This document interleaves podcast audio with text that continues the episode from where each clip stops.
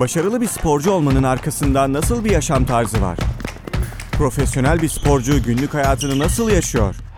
Taylan Dündar, sporcu ve spor insanlarıyla başarılı olma yollarını, karşılarına çıkan engelleri nasıl aştıklarını ya da aşamadıklarını konuşuyor.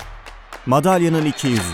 Merhabalar, Madalya 200'ü programına hoş geldiniz. Bu program yelken sporunu konuşacağız ve çok değerli iki tane konuğum var. Aslında bir çift şu an stüdyomuzda konuğumuz Mahmut Saral ve Deniz Karamanoğlu Saral. Hoş geldiniz. Hoş bulduk. Hoş bulduk. Onlar Gökova'dan geldiler bugün ve Gökova Sailing Akademi ve Gökova Yelken Kulübü'nün de konuşacağız bugün ama asıl bize anlatacakları çok keyifli bir durum var. O da yelkenliyle dünyayı dolaşıyorlar ve iki tane evlatlarıyla çocuklarıyla bunu yapıyorlar. Biraz merak uyandıralım o taraf en keyifli kısmı olacak ama biraz Gökova'dan, Gökova Sailing Akademi'den bahsetmenizi isterim. Oluşum orada neler yapıyorsunuz? Karaca Söğüt Koyun'da çok keyifli bir yerde ki bence dünyanın en güzel yerlerinden birinde. Bir yelken okulu var, bir sailing akademi var. Neler yapıyorsunuz? Biraz bahsetmek ister misiniz? Kimle başlayalım? 2002 yılında Gökova Yelken Kulübü'nün ilk temelleri atıldığından itibaren hem ulusal hem uluslararası platformlarda ağırlıklı olarak tabii bulunduğu köyün çocuklarına bir farkındalık yaratmak, Marmaris coğrafyasındaki denizciliğe biraz daha katkıda bulunmak, e, ülkemizin ihtiyaç duyduğu deniz kültürünün topluma yayılmasında öncü olmak amacıyla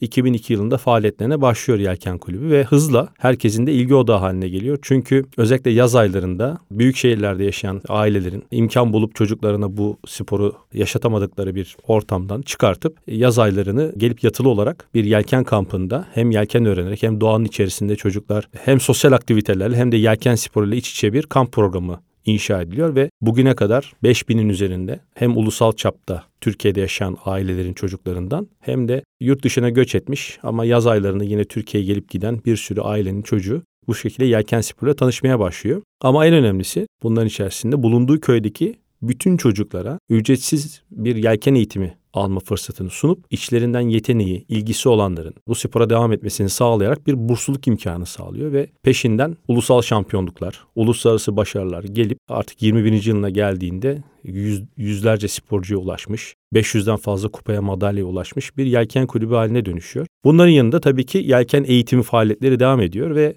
zamanla çocuklardan iş biraz daha orta yaşa ve ilerleyen yaşlardaki bütün yetişkin camiasına, yetişkin insanlara ulaşıyor. Hem ulusal yelken eğitim programı dediğimiz bizim Yelken Federasyonumuzun bünyesindeki eğitim programını hem de uluslararası standartlarda dünya markası olan İngiltere'nin Royal Yachting Association eğitim programını Türkiye'ye getirerek hem bu sporu merak edip kendi hayat tarzına katmak isteyenlere hem de bunu bir iş olarak yapmak isteyen yelken eğitmeni adaylarına, kaptan adaylarına eğitimler verilmeye başlıyor. Bu sayede 7'den 70'e dediğimiz aslında sıralama tamamlanmış oluyor. Şöyle bir doğadan bahsettin. Orada ben orayı direkt çektim çünkü aslında yeşille mavinin de birleştiği bir yerde, muhteşem bir yerde bu akademi. Doğayla ilgili de bildiğim kadarıyla çocuklar oraya yazları kampa geldiği zaman doğa yürüyüşleri vesaire o program biraz daha detaylı. Oradaki o ufak kamptan da bahseder misiniz? Hani yaz ayları nasıl geçiyor? Çünkü orada güzel okullar yapıyorsunuz. Tabii bizim yaz kamplarımız okulların kapanmasıyla beraber başlıyor. Ee, okullar açılana kadar bütün yaz boyu devam ediyor. Ve Mahmut'un da bahsettiği gibi bunlar yatılı yaz kampı. Yani öğrenciler bizim kamp konaklama tesisimize geliyorlar. Öğrenciler için e, hazırlanmış özel e, programlarla. Hem yelken öğreniyorlar ama aslında yelkeni öğrenirken doğaya dair, denize dair, hayata dair ve hayatta geçecekleri aşamalara dair çok başka şeyler öğreniyorlar. Bizim amacımız sadece çocuklara yelken öğretmek değil ama deniz kültürünü öğretmek iyi insan olmayı öğretmek, çevre bilincini, doğa korumayı bunların hepsini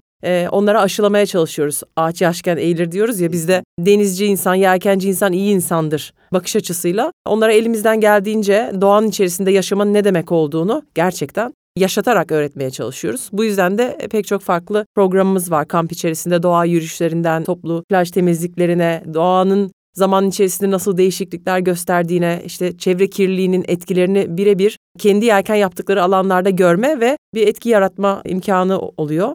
Ve sonunda da hepsi e, denizi seven, yelken bilen veya öğrenmeye istekli birer bireyler olarak iki haftalık kamp programlarının sonunda mezun oluyorlar. Bu mezuniyetlerine de aileleri mezuniyet gösterisine katılıyorlar ve iki hafta boyunca öğrendikleri şeyleri onlara birebir gösterme imkanları buluyorlar ve gerçekten bizi en çok motive eden şeylerden biri e, ailelerin tekrar çocuklarıyla kavuştuğu günlerde e, onların ya ailelerin çocuklarındaki farkı bize bildirmeleri ve söylemeleri çünkü gerçekten çok büyük bir gelişim ve değişim görüyorlar. Biz de bunu hani onların yüzlerindeki mutluluktan, çocukların e, gelişimlerinden fark edebiliyoruz.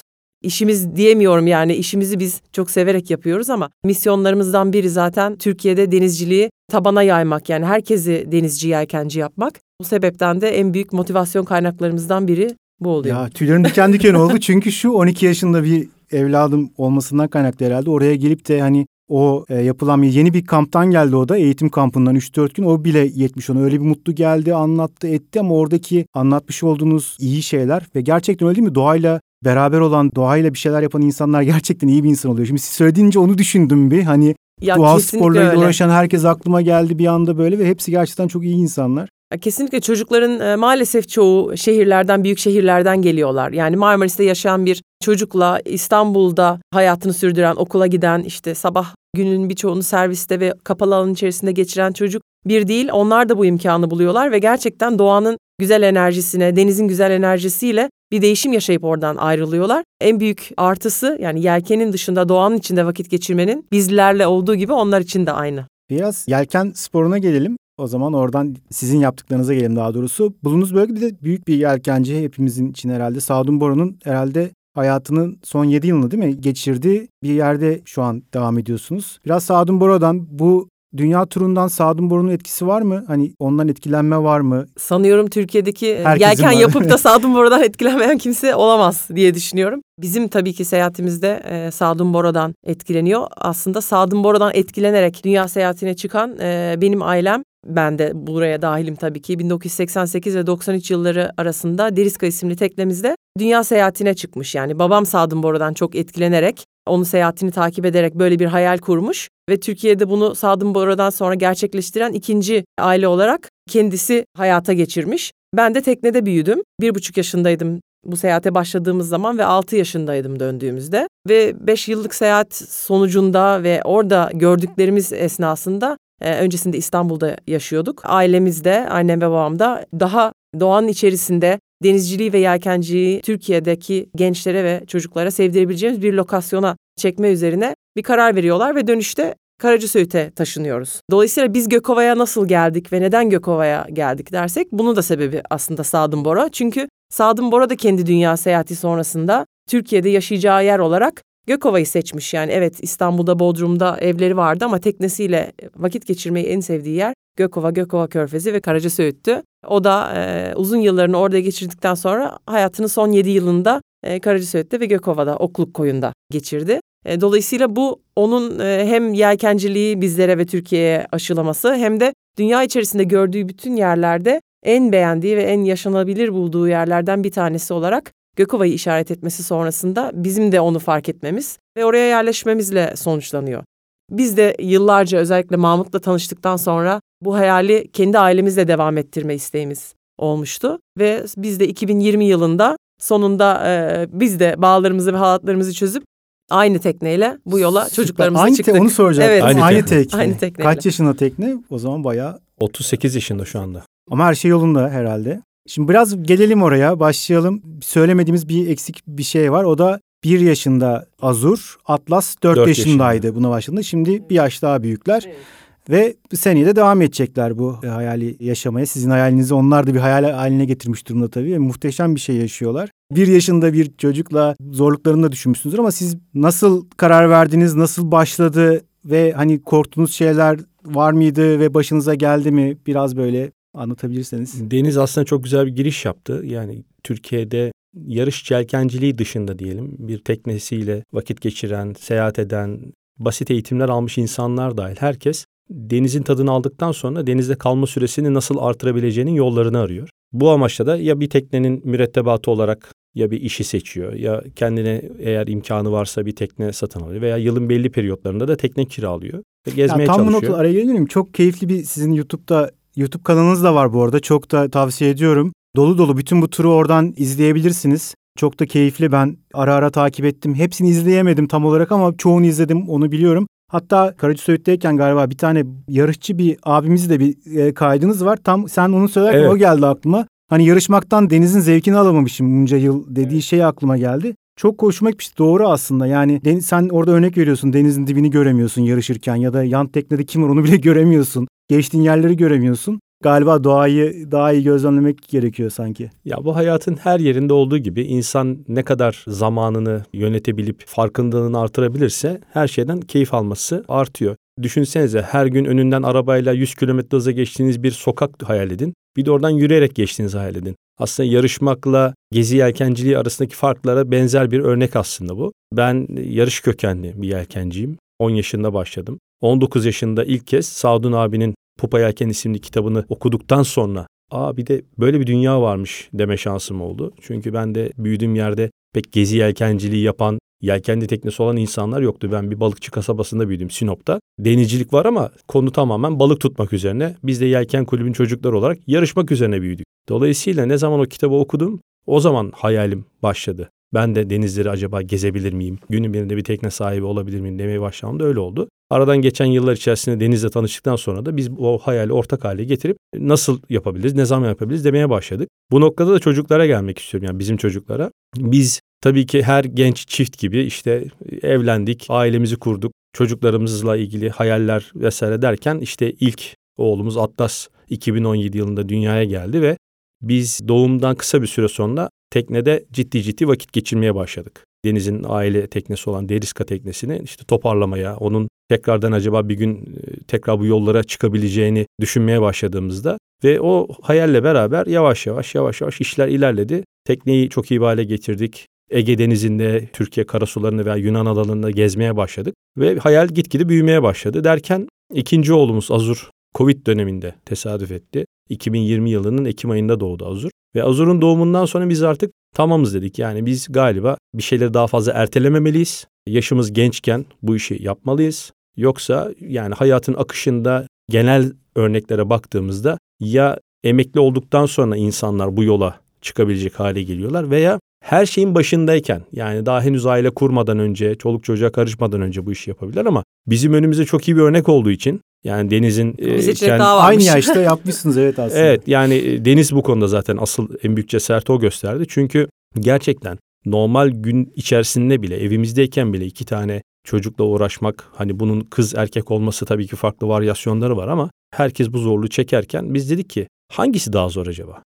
yani acaba gerçekten kara yaşantısında iki tane çocuğun her gününü ayrı ayrı organize ederek onların lojistiklerini sağlayarak nasıl olsa üç öğün yemek yiyecekler, günde bir kere yıkanacaklar, ne bileyim oyun oynayacaklar vesaire. Dedik yani biz denizci olarak yetişmiş iki insan olarak ne kadar zorlanabiliriz ki dedik. Evet güvenlik olarak biraz sıkıntı olabilir ama bunu da öğrenerek yaşayacağız. Biz bence bu elden vazgeçmeyelim dedik. Ve bunu 2020'yi 2021'e bağlayan yılbaşı gecesi ailelerimize söyledik. Biz dedik gidiyoruz. Onlar da dediler ki ne zaman?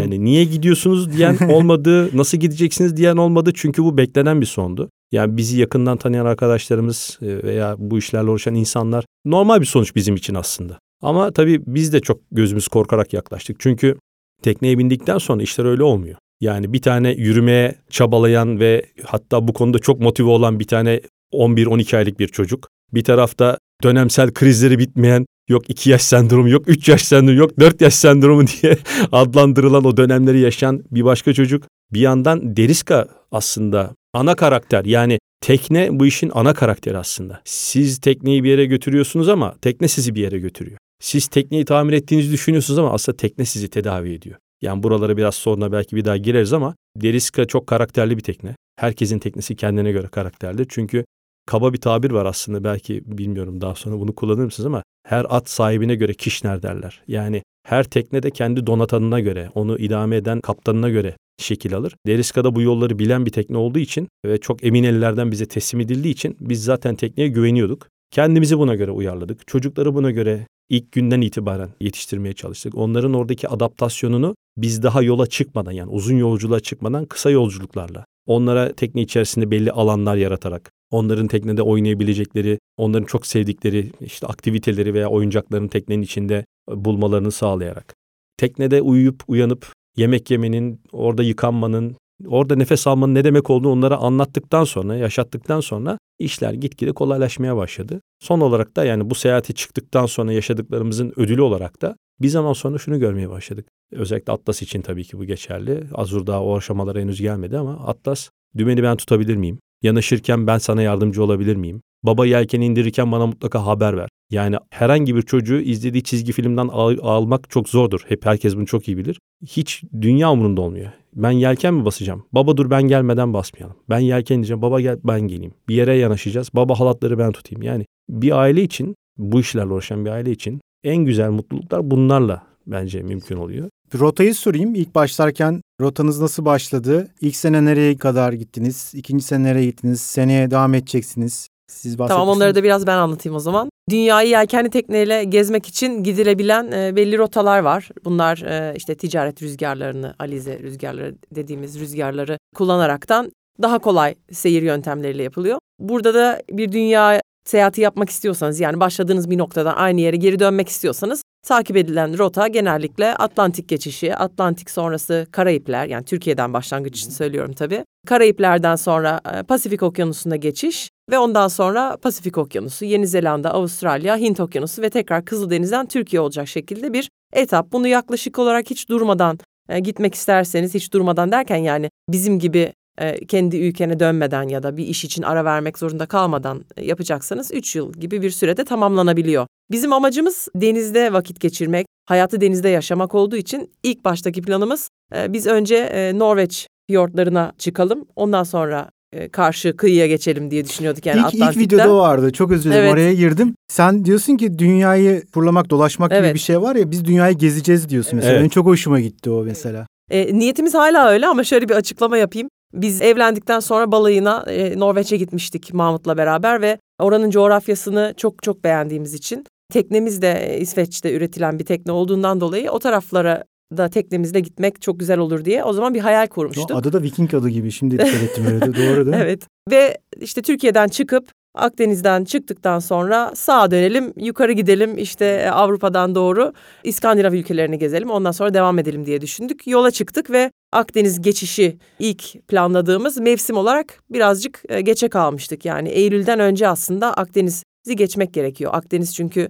fırtınalarıyla ve şiddetli rüzgarlarıyla meşhur bir deniz. Soracağım onu da. Ve ilk kısmı seyahatimizin yani geçen yılki kısmı hem çocuklar küçüktü hem tekneyi bir an önce çıkmak için belki tam anlamıyla hazırlayamamıştık. Bizim için gerçekten çok zorlu geçti. Yani fırtınalar bitmedi, hava sel, gerçekten çok kötü hava koşullarına maruz kaldık. Çok hayalimizdeki gibi bir e, geçiş olmadı açıkçası. Arızalar bitmedi. Arızalar bitmedi. Çocukların e, özellikle Azur'un yani bir yaşında basıyor olmasından dolayı e, yerinde durmamak istemesi vesaire birçok konudan dolayı çok zorlandık. Ve zaten planımız o Bisikletin senin... lastiği patladı. evet o... Yani dışarıda fırtınalar kopuyor ama asıl fırtına teknenin içindeydi bizim için. Aynen öyle. O seneki planımız zaten Akdeniz'i geçip tekneyi bir yerde bırakıp sonrasında devam etmekti. Tekneyi vardığımız noktada yani İs- İspanya'da Valencia'ya kadar geldik. Ee, Aralık ayıydı ve tekneden inince önce bir oh dedik. Ondan sonra bu arada tekneyi bir motor arızasıyla bitirdik sezonu ve marinaya geldik, bağlandık ve ondan sonra marinadaki kendi pontonumuza gidemedik tekneyle motor arızalandı. Hani öyle bir modda da varmış olduk İspanya'ya. Biraz böyle birkaç gün kendimize geldikten sonra dedik biz bu işi nasıl daha kolaylaştırabiliriz kendimiz için? Çünkü gitmek istediğimiz yer yani İskandinav dediğimiz yerde yine benzer havalar içeren soğuk havada çocuklarla biraz daha bizi zorlayacak bir rota olacağına karar verdik ve dedik ki o zaman biz bu işi kendimiz için kolaylaştıralım. Yine devam edelim. Klasik rota dediğimiz Ak- Atlantik geçişi sonrası Karayipler yani sıcak iklim, plaj, Şort, bol deniz, tişört, short terlik, tişört. Evet yani yağmur yine var var tabii bu arada ama daha koşulları kolaylaştıralım dedik ve planı değiştirdik. Bunun üzerine de geçen sene Eylül ayında Valencia'dan yola çıktık, Akdeniz'den çıktık ve planımızın bu kısmından devam ettik. İki şey soracağım. Bir tanesi bu hani Akdeniz fırtınalarıyla meşhur. Ben hep havayı hep yelkencilere soruyorum.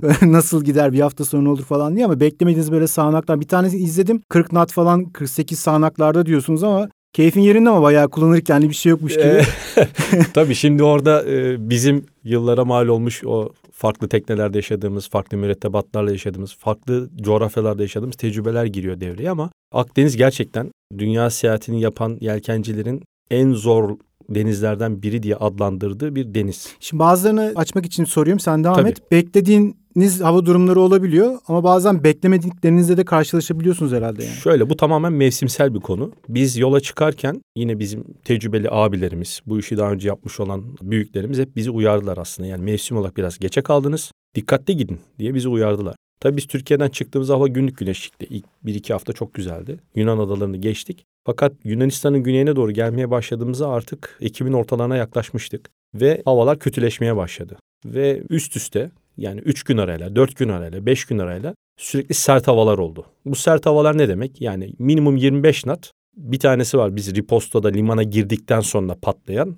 Akdeniz'in Hurricane'i diye geçen Medicane fırtınası oldu. Katanya bölgesinde sel oldu bizim yan şehirde. Sel felaketinden ölen insanlar oldu, yollar kapandı. Yani biz Etna Yanardağı'nı 10 gün kaldık orada hiç görmedik yağmurdan ve kara bulutlardan dolayı. Yani öyle bir havada Allah'tan marinadaydık ama bu ve buna benzer çok sert cephelerin olduğu havalardan geçtik. Şimdi uzak yola gittiğiniz zaman en büyük zorluklar rüzgardan yana değil de aslında dalgadan veya akıntıdan yana oluyor. Ve Akdeniz'in işte bir çanak olmasından dolayı bir tarafta Afrika kıyısı, bir tarafta Avrupa kıyısı, bir tarafta doğusu, bir tarafta batısı. Diyelim ki doğu tarafta bir hava patladı. Onun dalgası günlerce devam ederken batıdan bir hava geliyor, oradan bir başka dalga geliyor. Ve siz o çalkantıların içerisinde kalıyorsunuz. Dolayısıyla rüzgar şiddeti düşse bile siz o sallantıya, o zor havalara aslında devam etmek zorunda kalıyorsunuz. Bizi en çok zorlayan kısımlardan biri buydu. Tabii beklenmeyen şeyler ne oluyor? Siz bir yere varmak için bir hesap yapıyorsunuz. Rüzgar düşüyor, azalıyor. Teknede bir arıza çıkabiliyor. Saatler şaştığı zaman karanlıkla mücadele ediyorsunuz. Yani gideceğiniz yere gitme telaşınız artıyor. Şimdi biz denizle ikimiz olduğumuzda ben çok rahat yelken yapıyorum. Hatta beni dinleyen arkadaşlarım bana kızmasınlar. Ben normalde bir gözü açık uyurum. Ama deniz varken hiç kapatırım gözlerimi. O kadar güvenirim kendisine. O yüzden de ikimizkenki durum çok farklı ama çocuklar varkenki durum bambaşka oluyor. Onların bir uyku saati var, yemeleri var. Çünkü onlar için her gün birbirinin aynısı. Nereye gittiğimizin bir önemi yok. Saat kaçta varacağımızın bir önemi yok. Onların tek önemsediği şey o anda yapmak istediği aktivitenin gerçekleşiyor olması. Yani bu tuvalete gitmekse tuvalete gitmek, Karnın yemek yemek. O anda kavga diyeceklerse biz hani o anda Bu dışarıda arada tekne yan dönüyor. Tabii vesaire. yani dışarıda 45'ten Bizim hava için hayat olması devam onlar ediyor. için hiçbir şey falan. O sadece oyununu oynayamadığı için bağıran bir e, modda oluyor. O yüzden misketi koyuyor. Koyamıyor Aynen, e, mesela. koyamıyor. İşte arabası vay efendim oraya koymuş da tekne yattığı için düşmüş. Yani böyle şeyler olduğundan dolayı biz tabii o stresleri de yönetmek zorunda kalıyoruz. Dolayısıyla evet beklenmedik havalar oldu. İşte e, ansızın başlayan yağmurlar bir yandan yıldırım çakıyor. İşte gitmek istediğiniz yer gitgide kararmaya başlıyor. Oraya yönelik planlamalarınızı tekrar gözden geçirmek zorunda kalıyorsunuz. Bu tip durumlar can sıkıcı olabiliyor denizde.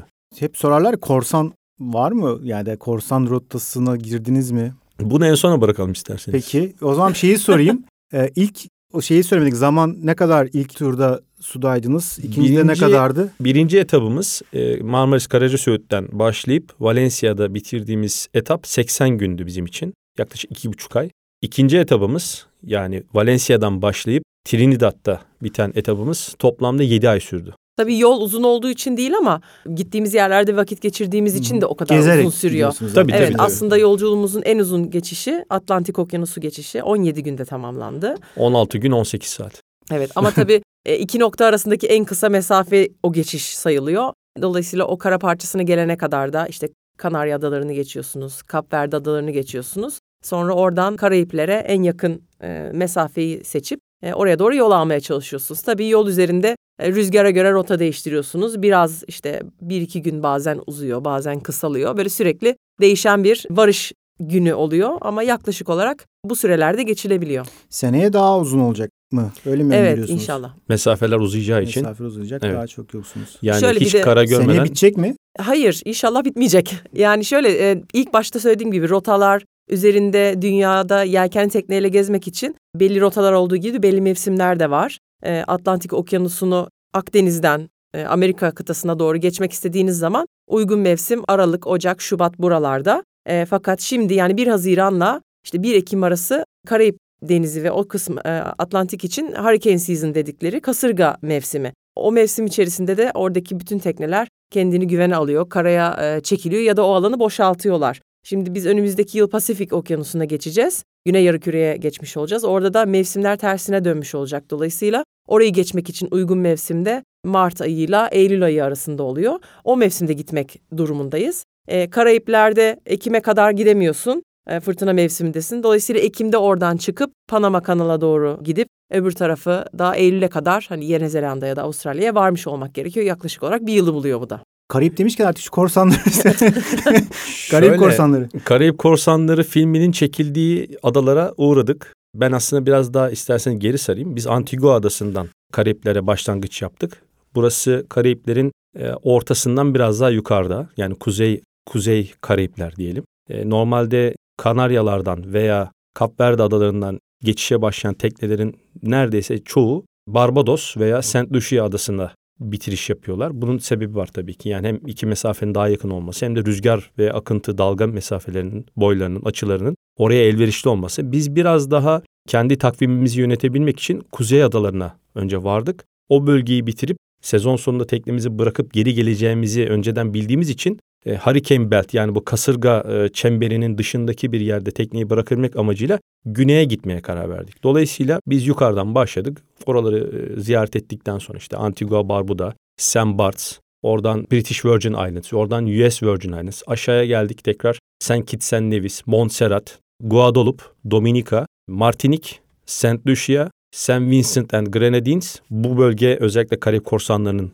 filminin çekildiği yerler. Aşağıya indik. Grenada en son. Grenada Ondan adasına sonra da indik. Grenada'dan sonra aşağıda Trinidad Tobago denen iki ada var. Burası artık Karayip adalarının son iki adası ama karşısı Atletleri çok meşhurdur onun atletizmde. iyidir. Evet. evet hemen e, Trinidad adasının karşısında da Venezuela artık Güney Amerika kıtasının ana karasına neredeyse gelmiş oluyorsunuz. Ve bu bölgede hiç kasırga olmamış tarihinde. Dolayısıyla Karayipler'de eğer mevsimi geçirip teknesini bir yerde bırakıp ana ülkesine dönmek isteyen tekne sahipleri olursa Trinidad bu bölgelerden bir tanesi. Biz de buna karar verdik. Fakat Covid dönemi öncesinde e, bu Grenada'dan Trinidad'a geçiş mesafesi yaklaşık 80 mil, 75-80 mil diyelim. Karayip adaları arasındaki ortalama mesafeler genellikle 25 mil, 20 mil, 30 mil. Yani bir adadan öbür adayı genellikle görebiliyorsunuz. Ve Karayipler deyince sanki bunlar bir adalar grubu gibi anılsa da her biri kendi içinde ülke.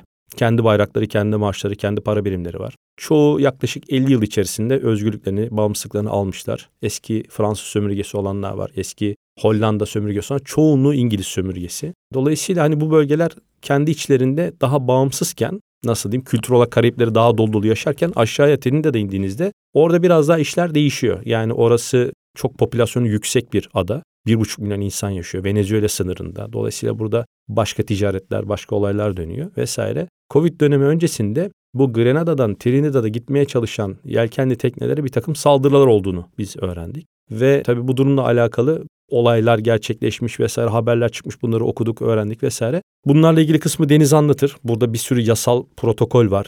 Haberleşme protokolü var. Tedbirlerle alakalı bir sürü detay var ama sonunda biz işte Trinidad'la ilgili kararımızı verdikten sonra buraya gidiş planımızı yaptık. Bu arada önemli bilgi daha vermem lazım. Biz Türkiye'den ayrıldıktan sonra Türkiye'ye tekrar geri geldiğimiz yani birinci etabı tamamladığımızda dostlarımızla bir araya tabii geldik ettik vesaire. Çok sevdiğimiz bir aileyi e, bu konuda cesaretlendirdik ve onlar da Atlantik Okyanusu'nu geçip Karayiplere gitmek üzere geçtiğimiz Ağustos ayında seyahate başladılar ve biz onlarla Cebel Tarık Boğazı'nda La Niña şehrinde buluştuk. Ve ondan sonraki kısımda tekrar Türkiye'ye biz tekneleri bırakıp gelene kadar da 5 ayı beraber geçirdik. Beraberdiniz. Evet.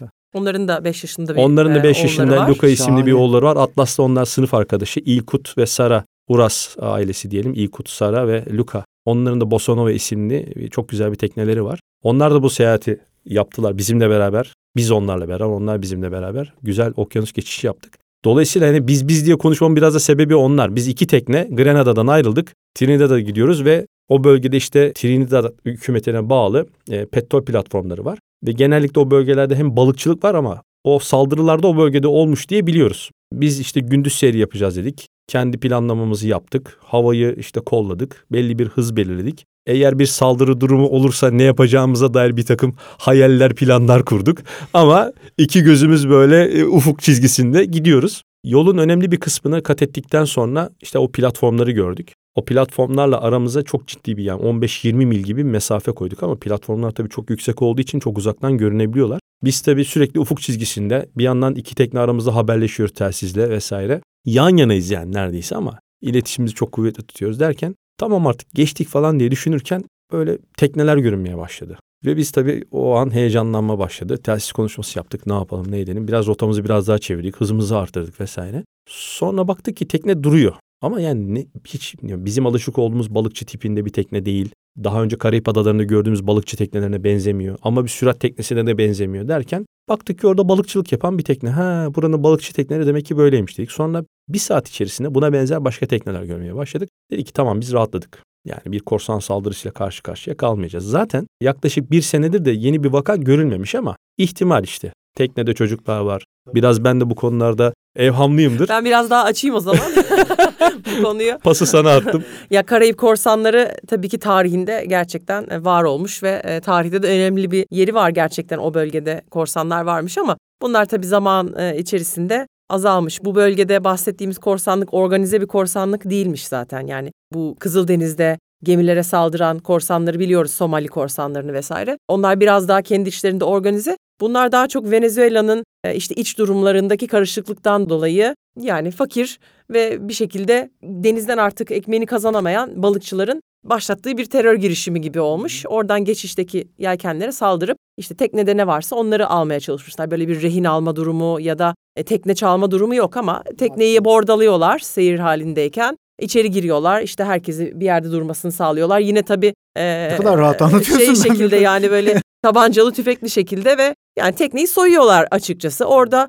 eğer e, ona karşı koyarsan da tabii istenmeyen durumlar olmuş. Bu da yaklaşık 5 yıl öncesinde yani Covid döneminden beri Trinidad hükümetinin karşı çıkmaya çalıştığı bir şeymiş ve sonunda e, bir konvoy sistemi oluşturmuşlar. Trinidad'a gelecek olan bütün tekneler gelmeden önce e, oradaki sahil güvenliği haber veriyor. Bir iletişim sistemi kurmuşlar ya da konvoy halinde geçişler başlamış. Bu müdahalesinden sonra da aslında bir daha hiç Azalmış. vaka olmamış. Ama tabii biz yani kendi başına gelecek olan bir şeyde beklentin yok, bilmiyorsun. E, ya olursa ya çıkarsa şekliyle biraz tedirgin şekilde yaklaştık. Ailenin navigatörü e, ve hani araştırmacısı ben olduğum için ben bunu biraz daha sindirmeye fırsatım olaraktan hani onlara bu planı sundum. E, sonrasında ne korsanlık mı böyle bir risk mi var o zaman niye gidiyoruz falan diye tepkilerle evet, karşıladık ama. Biraz daha için bu hani araştırmacı sizsiniz ama podcast dinlemiştim bir tane yine bir tek başına yelkenliyle dünyada dolaşan bir Türk vardı. Adını Fatih hatırlamıyorum şimdi Aksu. olabilir Herhalde. bilmiyorum. Podcast'e dinlemiştim o Hindistan tarafında galiba ya da Tayland evet. tarafında önden haber geliyor bir gün iki gün önce ciddi saldırılar olduğuna dair ama rotayı değiştiremem diye üstüne üstüne gitmişti. Hatta hakikaten anlatıyordu hani gelmişler almışlar bütün ne var ne yoksa diye evet. anlatmıştı.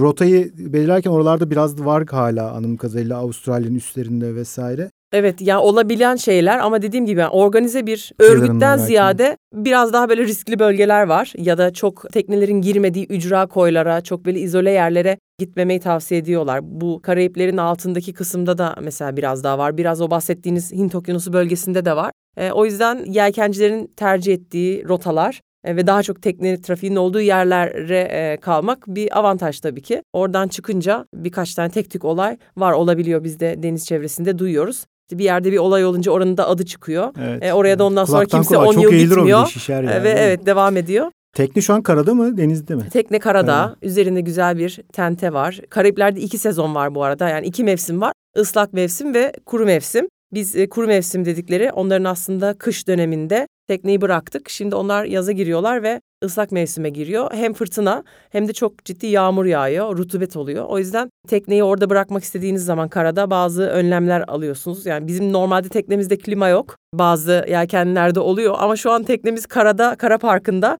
Üzerinde bütün tekneyi kaplayan bir tente ve içinde bir kliması var. Bu da hani küf olmasın, havalandırma olsun, rutubet için. olmasın diye muhafaza etmek için var olan bir şey. Bayağı güzel bir e, durumda depolamada şu anda tekne. Evet hatta bir bakıcısı var. Hı, bir rasta, rasta adamla Vay, anlaşma süper. yaptık. 15 günde bir tekneyi ziyaret ediyor, yıkıyor, akülerini şarj ediyor. Tabii ticaret rüzgarlarıyla tekneler geçerken Afrika'nın çöl kumları da seyahat ediyor. Dolayısıyla yağan yağmurlarda çok ciddi bir kum yağışı var. Tekneyi tabii biz yaklaşık 7-8 aylığına kara parkına aldığımızdan dolayı bizim de oraya sürekli gidip gelebilme gibi imkanımız olmayacağı için bir bakıcıyla anlaştık tavsiye üzerine. Şu an tekne çok emin ellerde.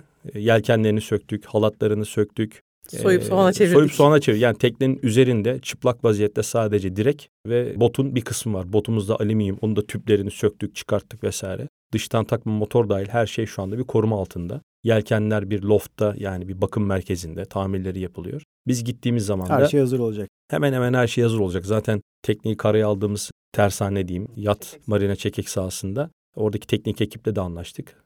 Alt ziyelisi dahil hemen hemen hepsi yapılacak. Bize sadece gidip işte bir takım kontrolleri yaptıktan sonra tekniği suya indirmek ve işte diğer rotaya devam etmek. Rotaya devam etmek kalacak. O kısım için heyecanlıyız. Çok kolay anlatıyorsun. evet ben yine. Yani kimsenin gözünü korkutmak istemiyorum. Asıl Ee, siz çok kolay anlattınız. Bir buçuk yaşında dünyayı dolaşmışsınız yelkenliyle. Hatırlıyor musunuz onu soracaktım. Çünkü Azur hatırlayacak mı büyüyünce bunu? Siz hatırlıyor musunuz o?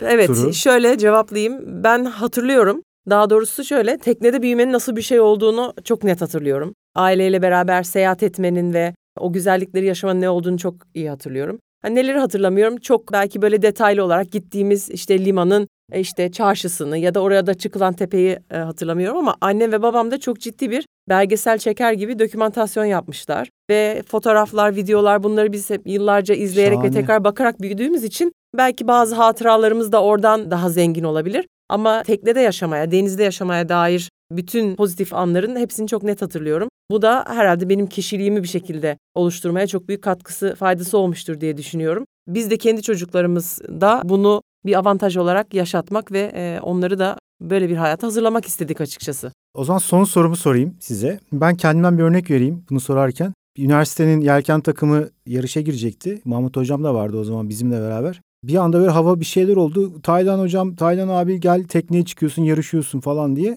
Ben daha önce bir yelken tecrübem yok, bir şeyim yok. Ne oldu oğlum dedim. Abi dediler işte tonoz lazım, ağırlık lazım mı o da.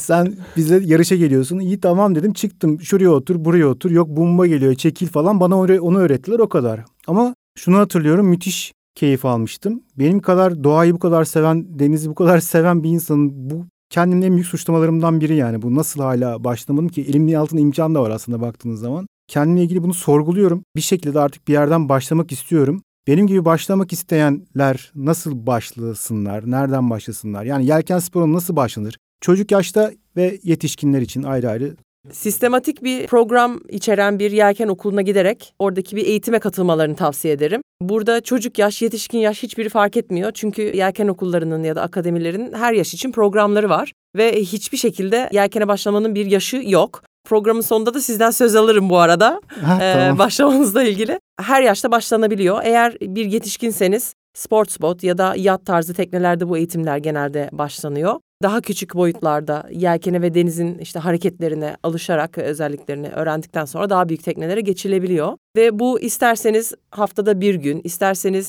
beş günlük, altı günlük bir program şeklinde ne kadar vakit ayırabilirseniz ona uyum sağlayacak programlar var. Bu İzmir bölgesinde de çok var. Türkiye genelinde birçok yelken okulu var. Ama hani sistematik bir programda ilerlenmesini tavsiye ederim. Böyle bir imkanı olmayan bir kişi arkadaşının teknesiyle beraber de denize çıkarak bazı şeyleri öğrenebilir.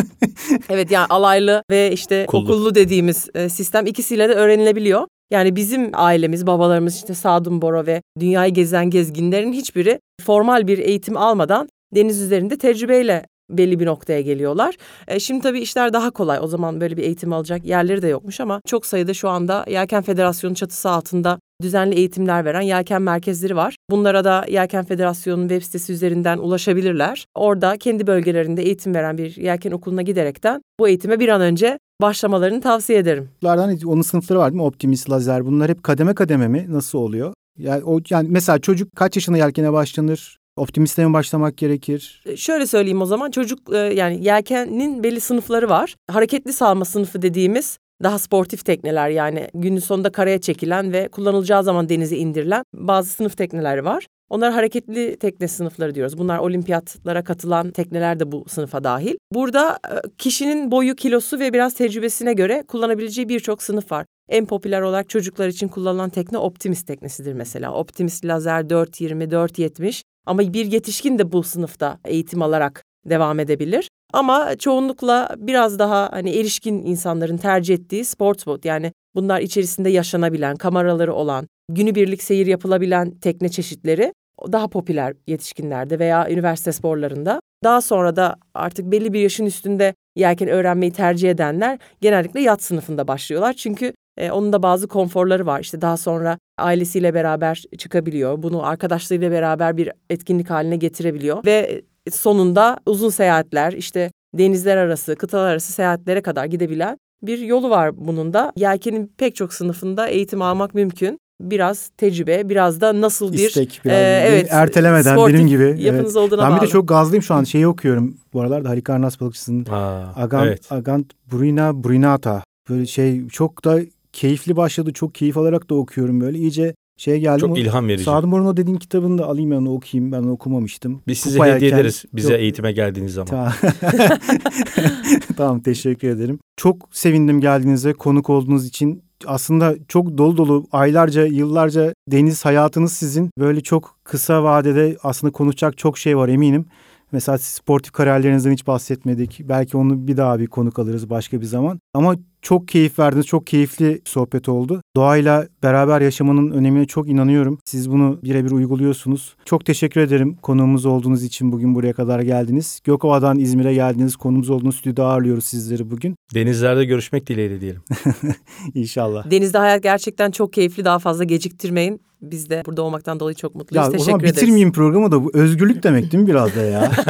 Şimdi o geldi sen öyle deyince aklıma ciddi çok Kesinlikle müthiş öyle. bir özgür Ya- tarafı var değil mi? Yani her şey üstümüze üstümüze geliyor. Denize çıktıktan sonra yani her şeyi unutuyoruz olabilirsin Ben ya. kendimle Orada- ilgili bir kısa bir bölüm anlatmak isterim. Tabii. Ben yelkene başladığımda 10 yaşındaydım ve 10 yaşına kadar neredeyse sokağa çıkmam, oyun oynamam, terlemem, geçirdiğim ağır bir hastalıktan dolayı yasaklanmış vaziyetteydi. Alerjik astım bronşit hastasıydım. Bir de o sene küçük bir kaza da geçirdim. Yelkene tam başlayacağım sene okulun merdivenlerinden düştüm falan bir şeyler oldu. Kafatasım çatladı vesaire. Beni iyice eve kapattılar. Ve tesadüf eseri bir aile yakınımızın oğlu sayesinde yelken sporu varmış. Böyle bir şeyle tanıştım ve başlar başlamaz tabii ailemi ikna etmem çok zor oldu. Yani yapamazsın, edemezsin, işte o kadar zorlanacaksın, işte sen yapamazsın, edemezsin derken ben kendimi içinde buldum inadım sayesinde ve o günden itibaren aslında beni hayata bağlayan şeylerle karşılaştım. Çok iyi bir arkadaş çevrem oldu, çok başarılı oldum. Yelken kulübünden ayrılamaz oldum. Teknemden ayrılamaz oldum. Denize çıktığım zaman karaya gelemez oldum. Küçücük iki buçuk metrelik bir küvet kadar bir teknenin içerisinde